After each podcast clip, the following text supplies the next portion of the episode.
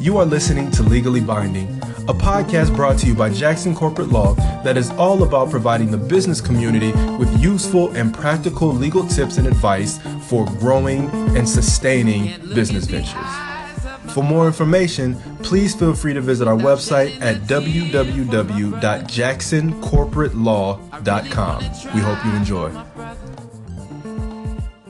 you again for, uh, for having me back. Uh, on the show, one of the things that I harp on often is companies, uh, individuals doing business, not entering into gentlemen's agreements. So that's just handshake agreements, right?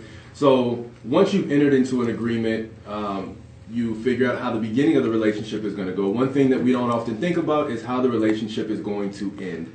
Uh, you'd be surprised how many contracts I read, and there is no term or termination clause. So, term meaning this contract is going to last for a year, for two years. Termination is how do I get out of this contract? So, anytime you enter into a business relationship, you want to make sure that that business relationship remain well is and remains beneficial to both parties involved um, whether you are performing services or someone is performing services for you, uh, you have to ensure that the money that you're spending in furtherance of that contract remains to be good money that's spent, right? So, um, so let's discuss a few topics. So, one, uh, in putting a termination clause in, how does pay work? So, Mika, you were in sales, right? Mm-hmm. Okay, so you were paid. Still am. And still in, right? Are you paid on commissions?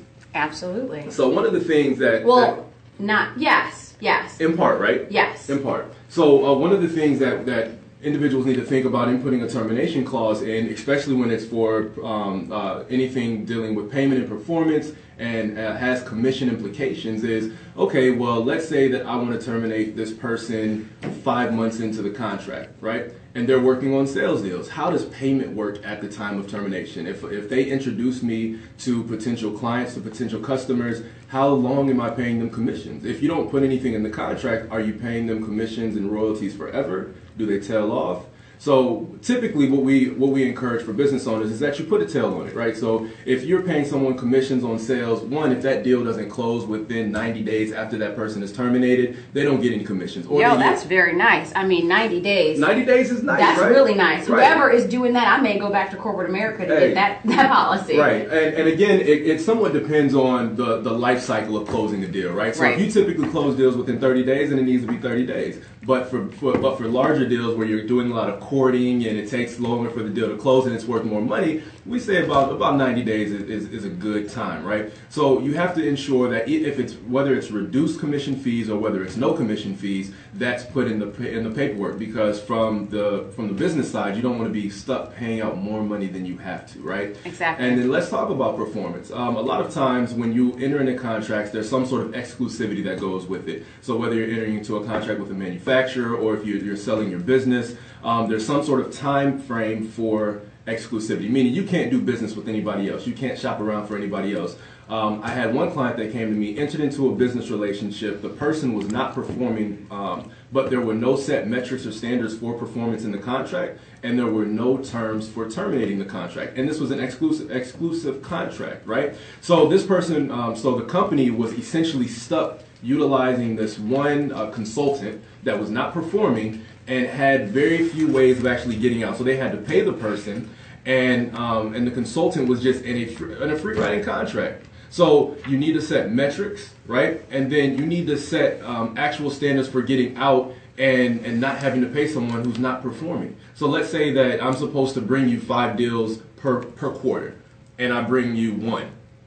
If there's nothing in the contract um, really dictating how to get out of the contract, then then you're just stuck. So that's that's a huge issue that we see is that people not only don't think about the end of a relationship because everything that has a beginning has an end, but they don't think about the implications of ending. So they don't think about well, how is pay going to work um, if I need to get out because the relationship is just not working out for me anymore, um, or the the terms for liability after the fact. So if I fire somebody, um, is there something in the clause stating that that I am not liable for anything that happens once they are once they are fired, or are they going to indemnify me once they are fired for any acts that they took while they were still a part of the company? Right.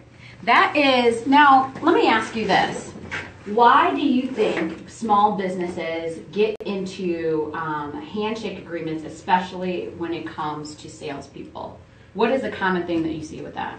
So I think it's like with any relationship. You go into it bright-eyed and bushy-tailed. You you feel like you're on top of the world. You have so much hope in this uh, in this other company or this other individual for what they're going to be able to do uh, to do to perform.